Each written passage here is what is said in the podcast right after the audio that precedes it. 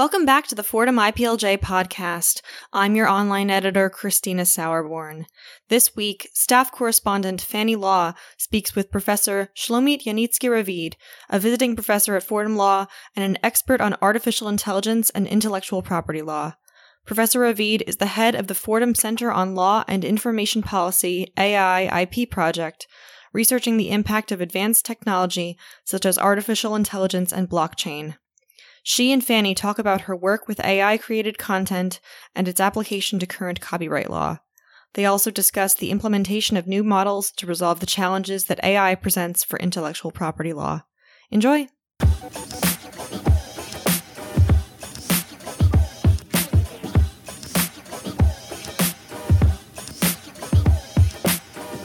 This is Fanny Law, and I'm a staff correspondent with Fordham I P L J.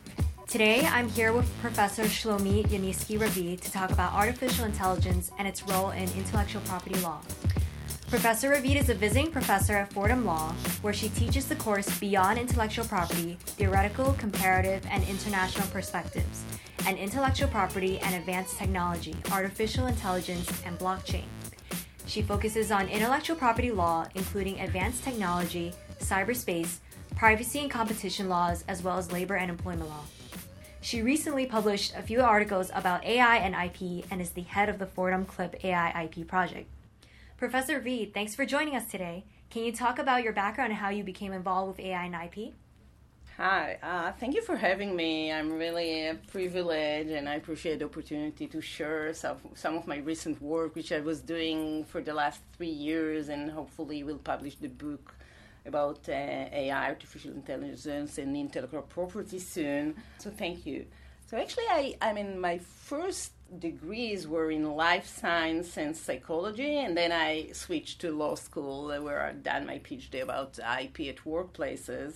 And I became a, an I P professor, but since I've done this research for my um, postdoc period at Yale Law School at the I S P, and until now I'm holding this research fellowship. So I switched toward advanced technology and I found it fascinating. I think my background helps me understanding that better than people who are just involved in the law fields, but and, and I think I can even better explain it to people who don't really understand how A I works, and it's part of the idea is to understand how these systems work before we start thinking about regulating and regulation and legislation and other legal uh, tools to handle A I systems.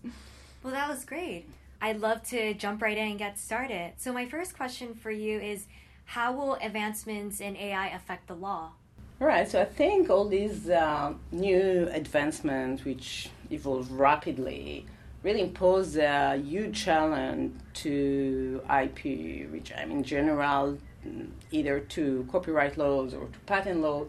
And when we face this three A era, which I call uh, the era we are living in of advanced, auto- automated and autonomous, so A I systems start creating works of art and start inventing. And that means that we have to rethink about copyright laws and, and about patent laws. So there are some options. One option is that we have to start redefining and find new interpretation to terms that were originally made or directed uh, humans instead of machine. So we can, for example, change the word or rethink about the word or about the term originality in a way that it would include also works of art that being generated by artificial intelligence system. That's we combine this idea in one article we publish about copyrightability of artworks produced by creative robots driven by A I systems.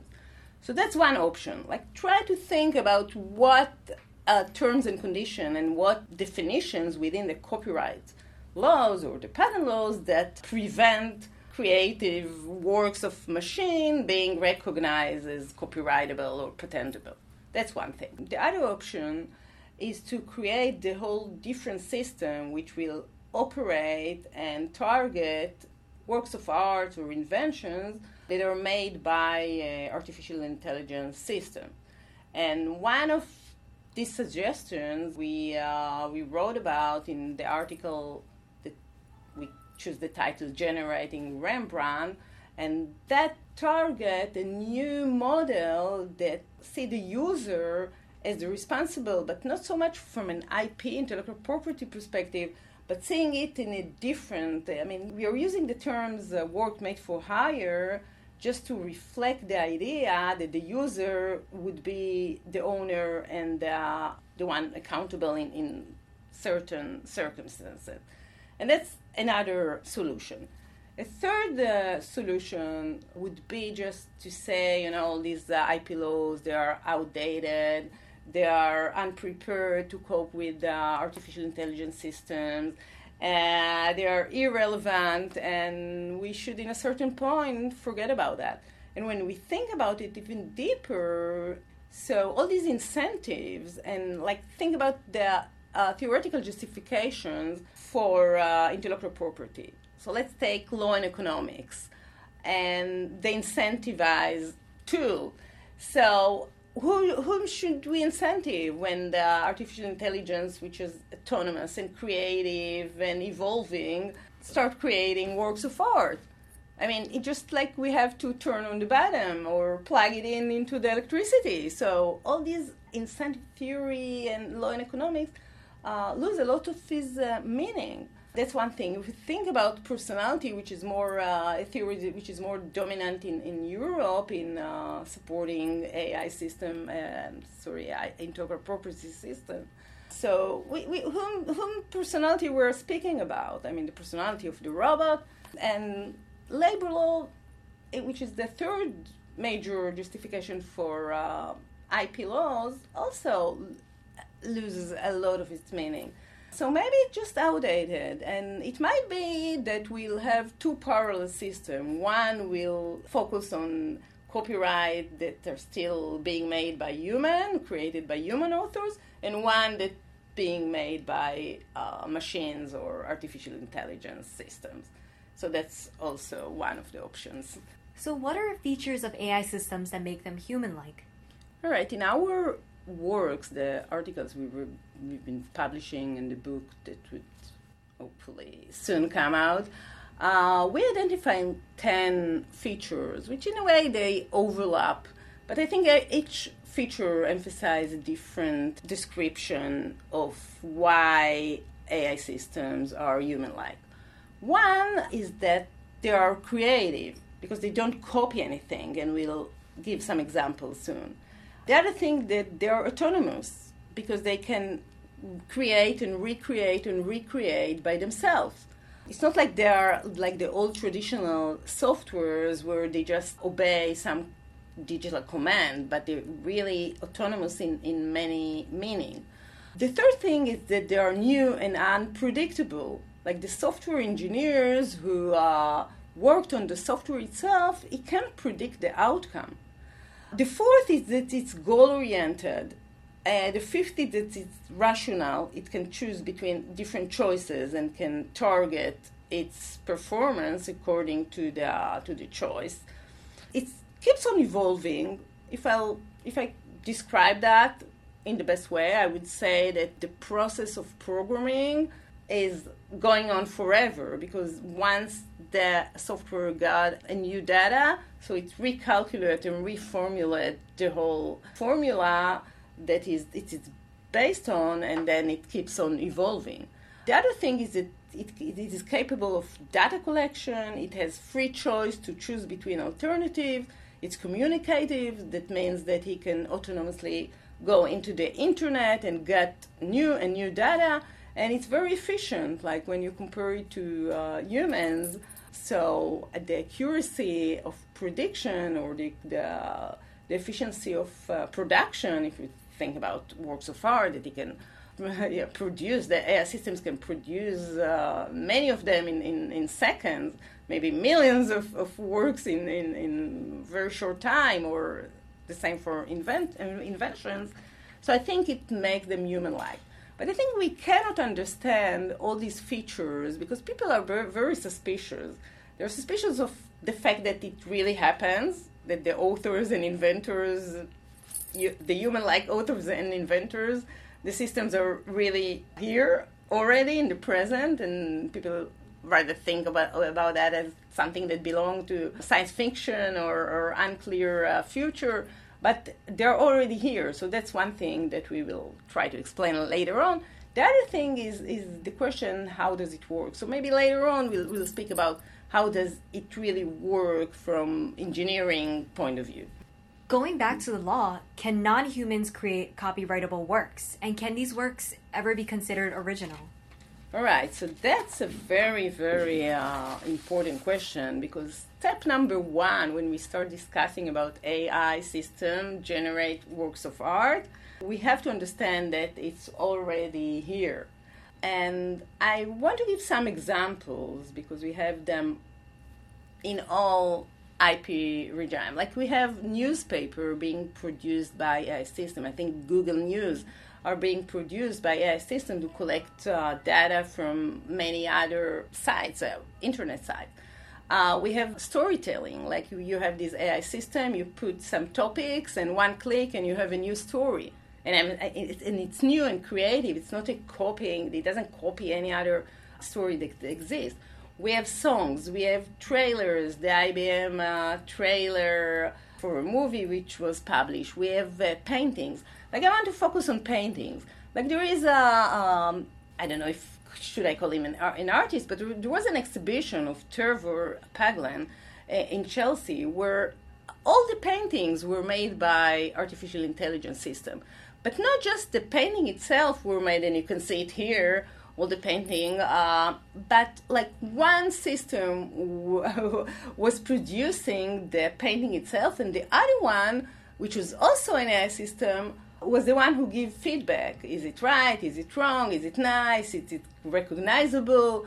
So then you go to a museum and you see paintings that used to be done by, uh, I don't know, by painters, by human painters, that is done only by artificial intelligence system. So, and that brings a lot of questions of ownership and accountability that we'll ad- address later on.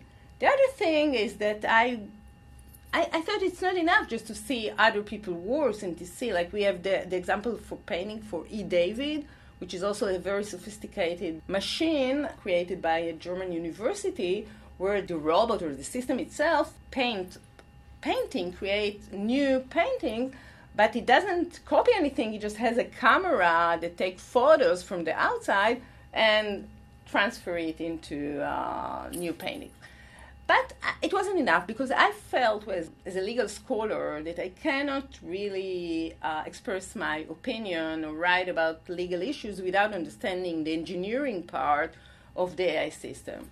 So uh, working in, at the A I and I P project here at uh, Fordham with the, with the CLIP, so we have the whole project, and what we did is we also took some engineering advice, and me personally, with other startups I'm working with, I, I, I become involved in a course that uh, yeah, that teach how to program this uh, A I system.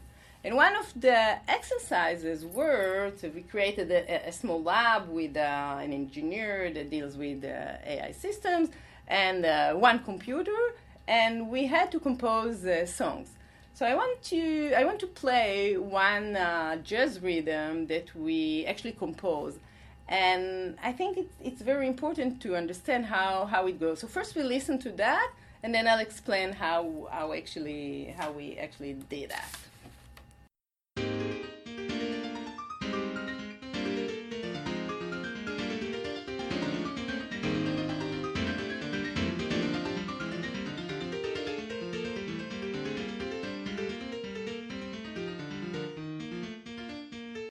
So in order to understand how it works, I think there are some basic.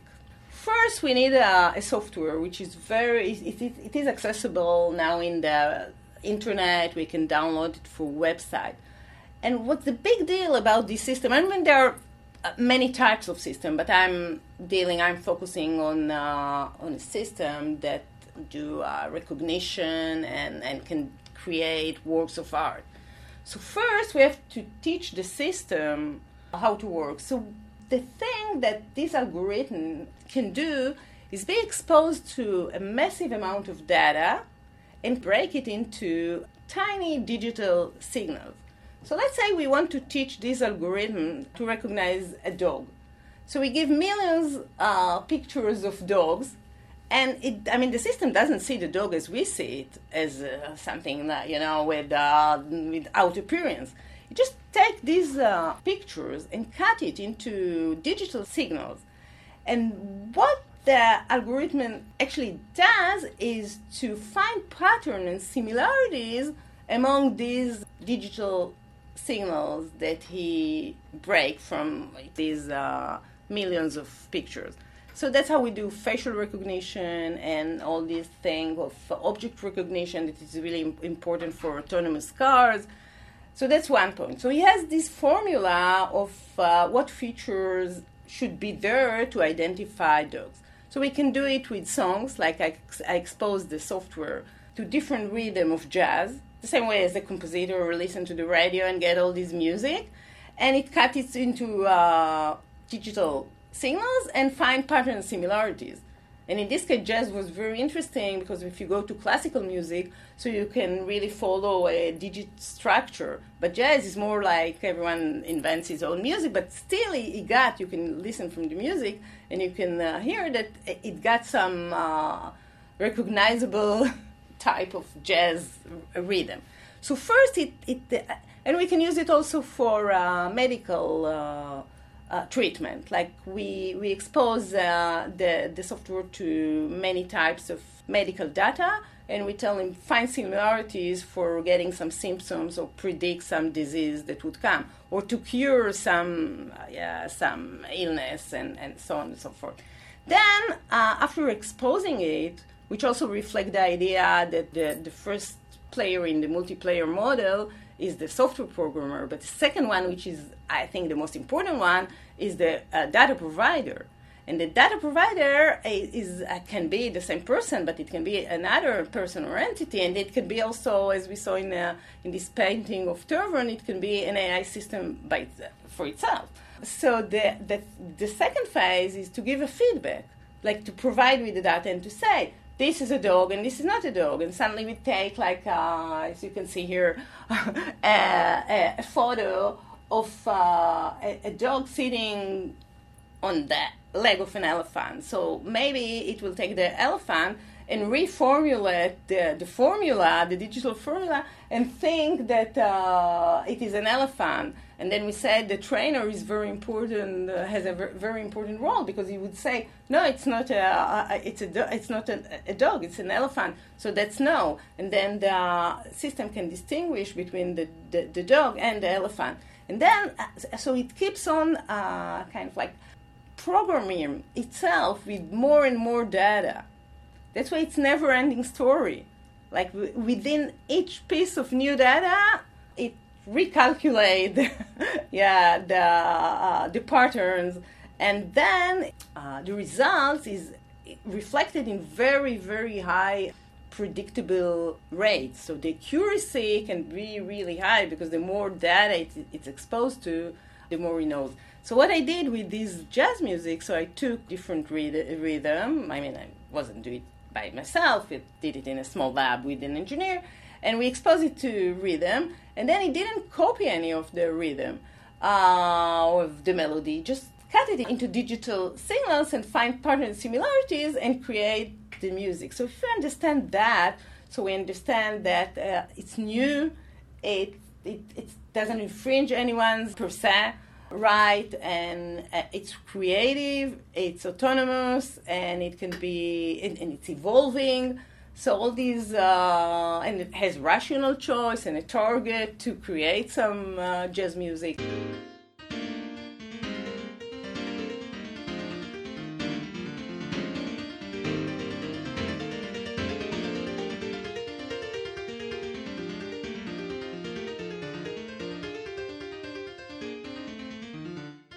Anyway, we did the same with uh, Rembrandt. I mean, not we, but the one who created the new Rembrandt, which is also an amazing project. So they exposed the system into many, many, many paintings of uh, Rembrandt, and hundreds of years after the death of this wonderful painter, they found similarities. So they look at like the darkness, and you can see like the age of the person who is being painted, and it's mo- mostly men, and the length between the eyes, and many other features.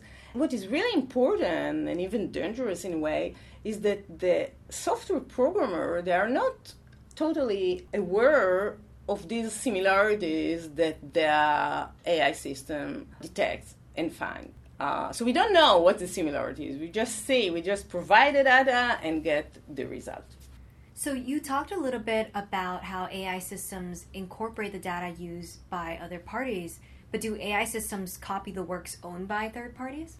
All right, so I think the answer would be no and yes. So first we'll start with the no. Because as I said, the A I system, I mean the one we are, we work with and where there are more types of A I systems around, so they don't actually copy anything. As I said, you just find patterns and similarities, and they, they can create new works of art with using these, with pattern, and they can improve themselves with any new piece of data. That, I, I, I don't want to sound like I think it's all, uh, it, it's the most wonderful invention, and it, it has only advantages, and doesn't, I mean, this invention, I mean, the A I system, they have also a lot of drawbacks, but I think to answer your questions, I think they don't really copy. I mean, the traditional softwares used to really copy, and, and, and there's still, I don't know, three, three D printings that can copy other people's works, which are uh, can be copyrightable and, and infringe third-party rights. So that's the no, because it can be creative and yeah, and create really a new and original uh, work of art. The answer can be yes as well, because this A I system should rely on a massive amount of data, and this data can be uh, copyrightable. So if I expose this uh, software to this jazz music, so the jazz music that I exposed to, and I could take any other uh, type of song, they are copyrightable. And if I take uh, painting and expose my A I system to to some uh, painting of famous painter, that can be copyrightable. So there is an issue about using the data, and the, here comes the question is, would fair use doctrine be relevant, or just like one of a million? I mean, can someone that, uh, I mean, say that the, the A I system use like a million pieces of, of data, and ten of the, these million uh, would say that we have copyright over our data and you cannot really use it. So take, can they stop the advanced technology, or would it be considered as fair use? I'm more for the fair use doctrine than stopping the technology from yeah, being evolved and, and, and rapidly move forward.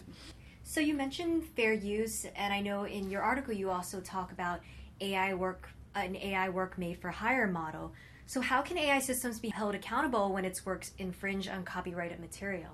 All right, so when we deal with data, we have a few problems that arise, and that's part of the uh, articles we are and the research we are uh, conducting.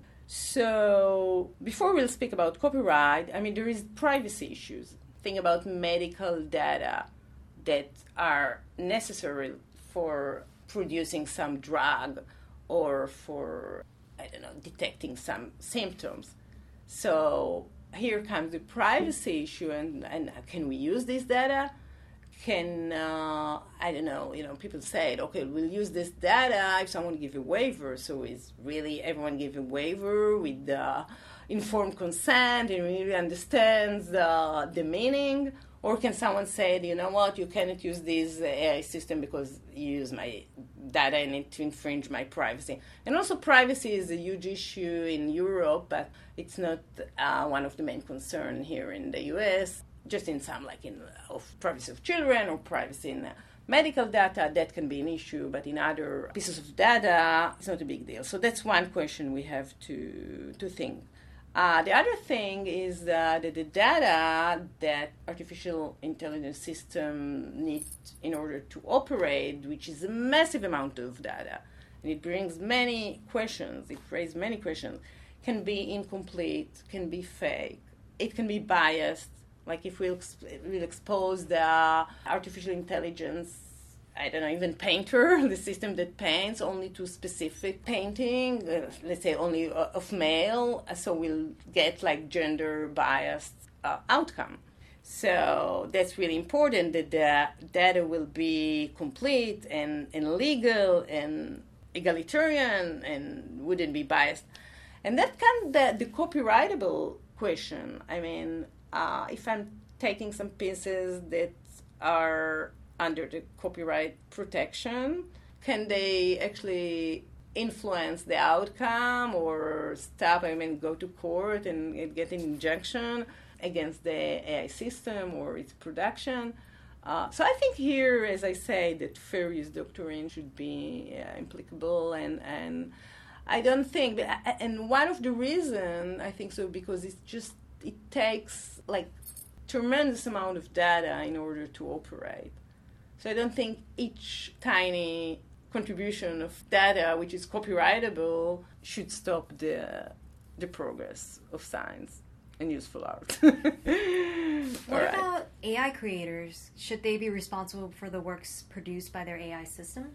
All right. So here, this is also a very, a very important question.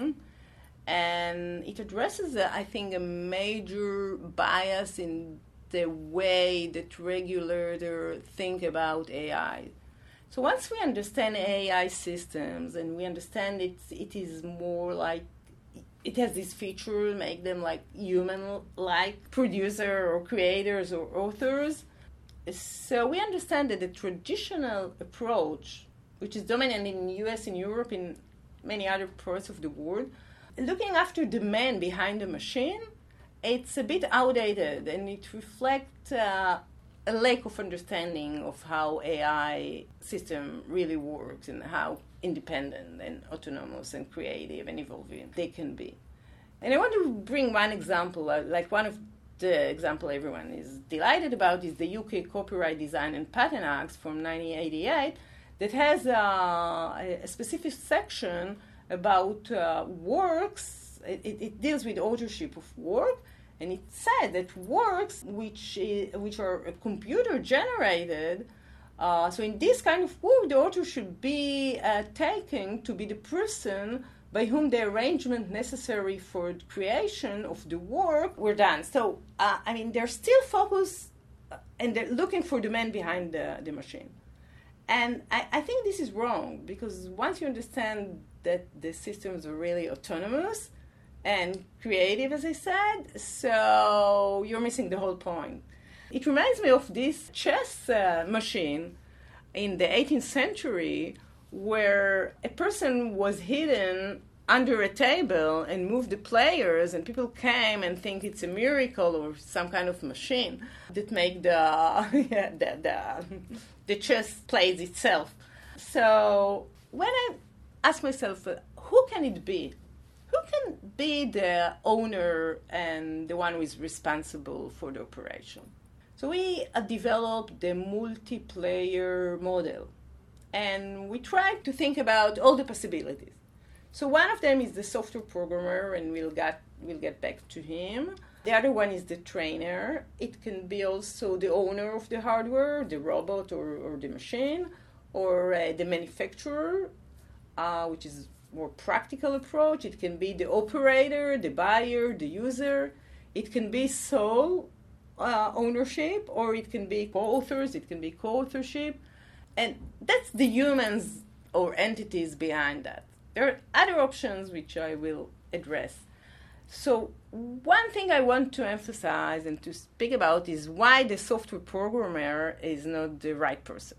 First, as I said, if we understand A I system, they're human-like, and that's why by their nature, and that's why, I mean, the one who created the software is not responsible, is not the owner of the outcome of this creative and autonomous and advanced te- technology and advanced system.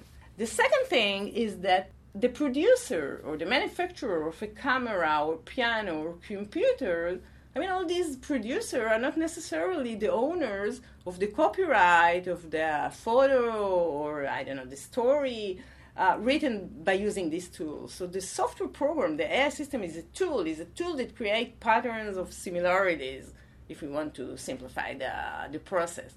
But, it, I mean, even the, the, it, the outcome is unpredictable. And we can use the software for medical devices or to painting or to invention or to create music. So I, I don't think there is a direct linkage between the programmer and the unknown and unpredictable outcome. The other thing is that I think the trainer and the data provider players have much more major contribution to the outcome than the software programmer. I mean, they're all important, but it's unfinished business. I mean, like it's uh, it keeps on evolving, as I said, so the programming process is a never-ending one. So why should the first one would be held accountable or would be... Because the, the, the software itself keeps on changing and evolving, so we cannot really hold it. Other things is the software programmers, they have the copyright over the software itself, but not on, I think, not on the outcome, which is totally different. And and I don't think it, it should be considered even as a derivative work, because it's not like a song that's being translated into other language. It's two different works of art. One is the software, and it, ha- it has the copyright of the, the software, and one is the creation being made like the software. It's like one is the piano, and one is the rhythm being made by, by the piano.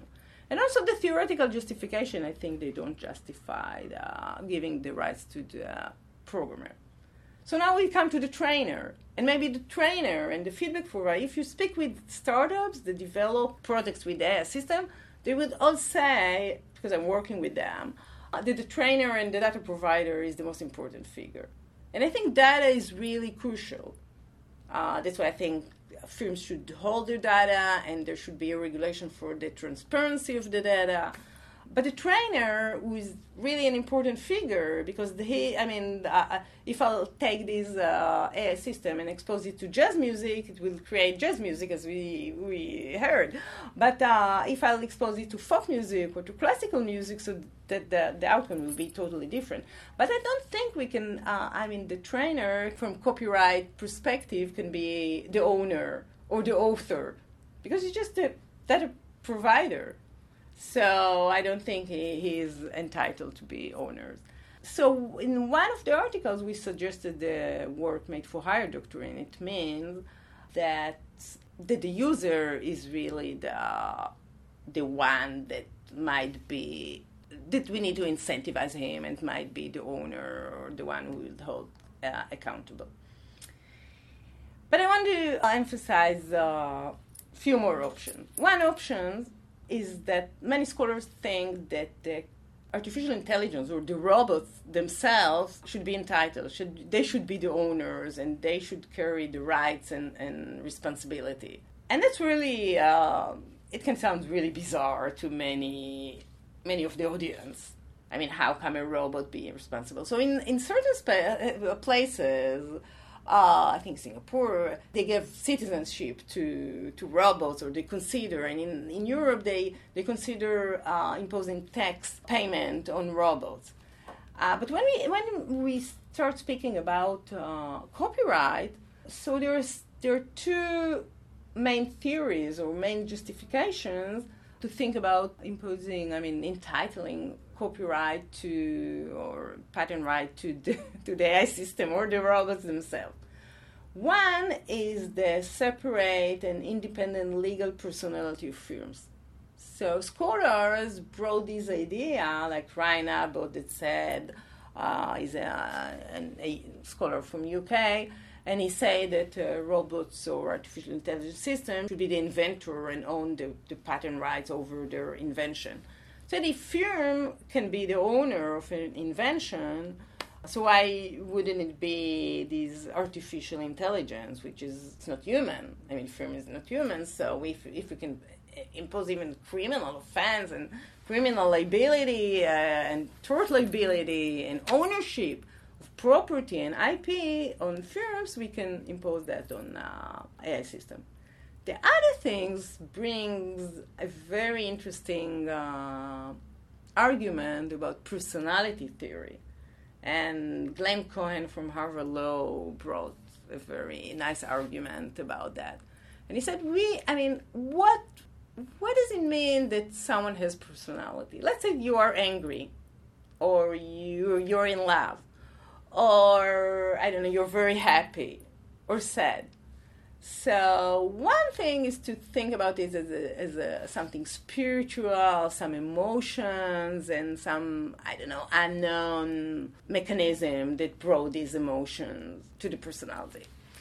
Another perspective would be, which is more like A I-oriented, would be that every emotion that we feel or express has some neurotical signals. So it's not, it's all about biological processes and maybe hormones, and it's all measurable.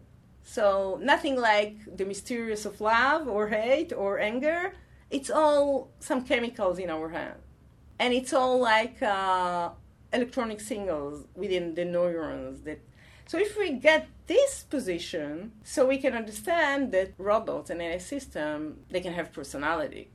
Because it's all about the right electronic signal. So many people think that uh, A I systems should be the owners and being held uh, accountability, but I don't think it's practical solution. And therefore, I, I thought about this idea of work made for hire.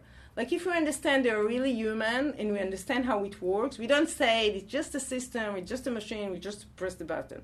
If we really understand that these systems are human-like, so let's think about humans, creators.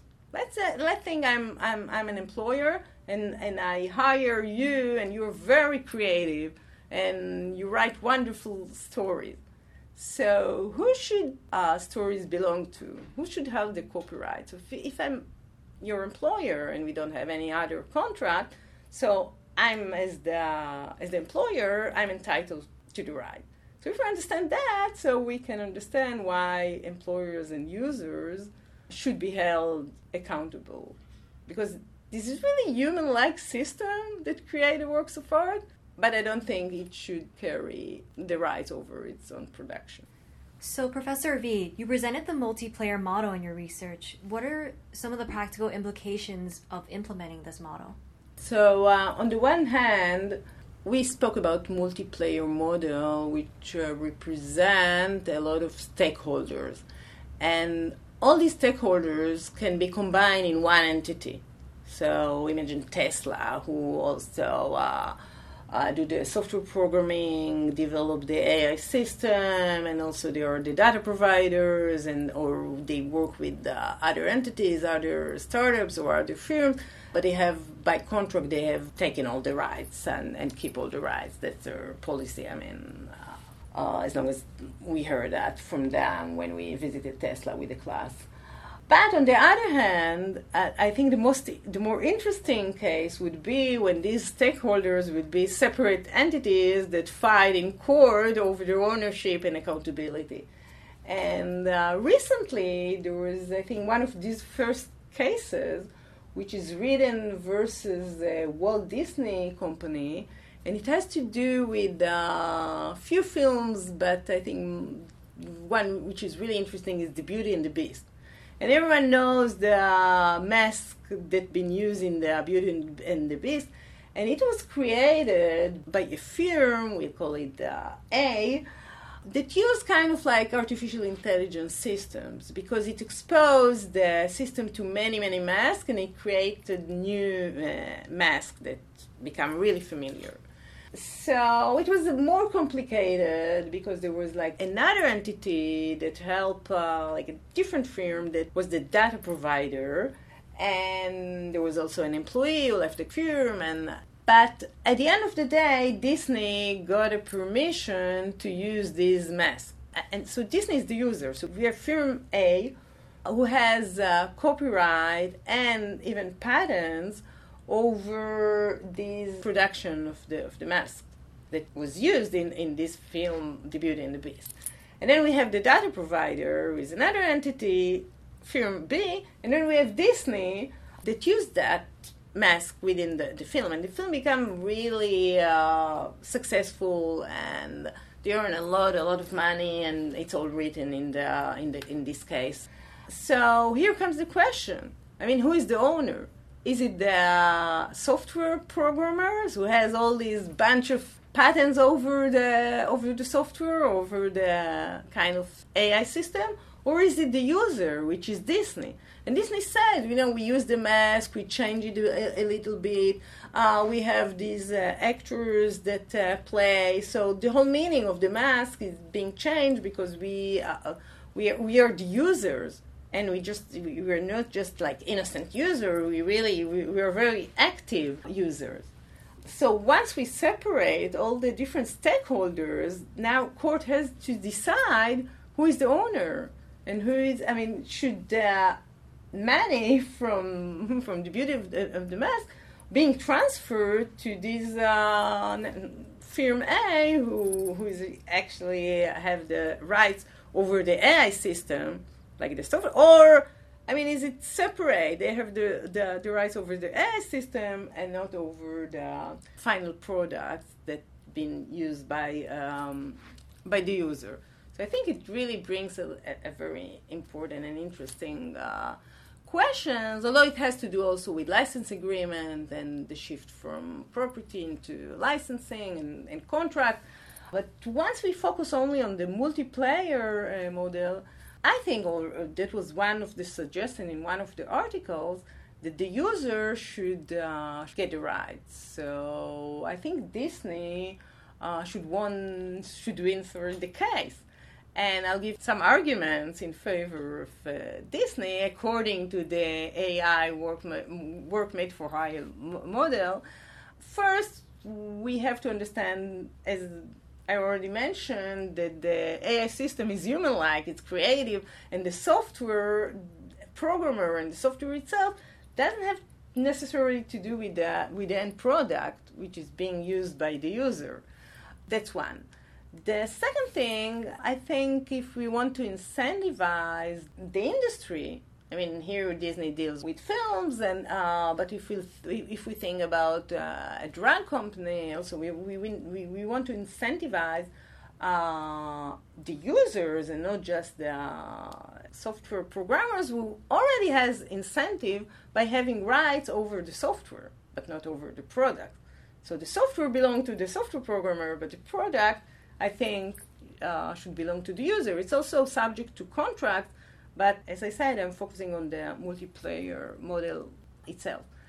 And also, I think it unveiled the power behind the operation of uh, A I system. And I think the one who enjoys the benefits of using the A I system should be accountable for the use they are doing with the, with the end products of the A I system. Might be different in different circumstances where there is more linkage between the software programmer and the end product and the data provider. But I think because the way we should have seen it is that the A I system should hold the rights over the final products, and if we don't accept this idea, so I think a practical solution would be to impose the the rights and accountability over the user, not necessarily in all circumstances. It depends on the contract, it depends on the linkage and the influence of the different players.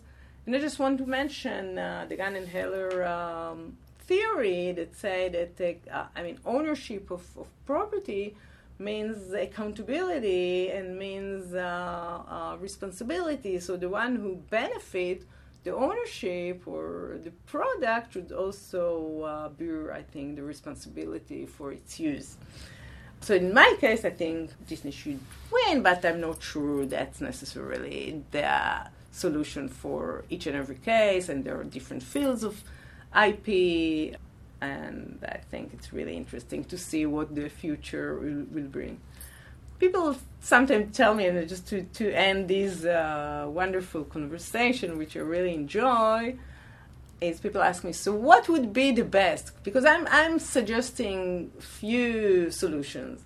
Going back to the to the beginning of the conversation, maybe we'll just uh, redefine terms within copyright and patent law, or maybe we'll create a whole different regulation for A I system, and maybe we do both, uh, or we invalidate I P region. But I think the best answer in following uh, Uh, an interview uh, with uh, Elon Musk would be the solution. I mean, if we could ask A I system, what's the best solution, I think we, we would get the best answer for that.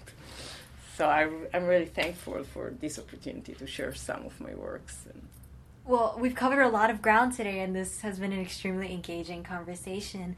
So thank you again for joining us today, Professor V. This was Fanny Law with Professor Shlomit Yanisky-Ravid. Thanks for tuning in.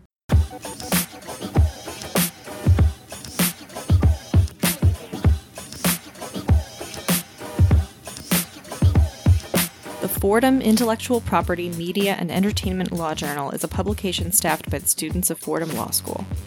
Our faculty moderators are Professors Mark Patterson and Joel Reidenberg.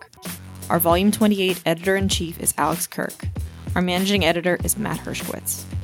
Our audio mixing this week is by Patrick Ho. Special thanks to staff correspondent Fanny Law, and a huge thank you to Professor Shlomit Yanisky-Ravid for being part of this week's episode. Subscribe to us on Apple Podcasts to make sure you don't miss a single episode. If you liked what you heard, please rate us and give us a review. It lets us know how we're doing and really helps our visibility as we continue to grow year after year. For more information about Fordham I P L J, please visit our website at w w w dot fordham i p l j dot org. You can follow us on Twitter at, at FordhamIPLJ or on facebook.com slash FordhamIPLJ. Additionally, you can support Fordham I P L J and unlock exclusive bonus episodes by visiting patreon.com slash FordhamIPLJ and becoming a patron for just one dollar. I'm your online editor, Christina Sauerborn. Thank you for listening, and we'll see you next week.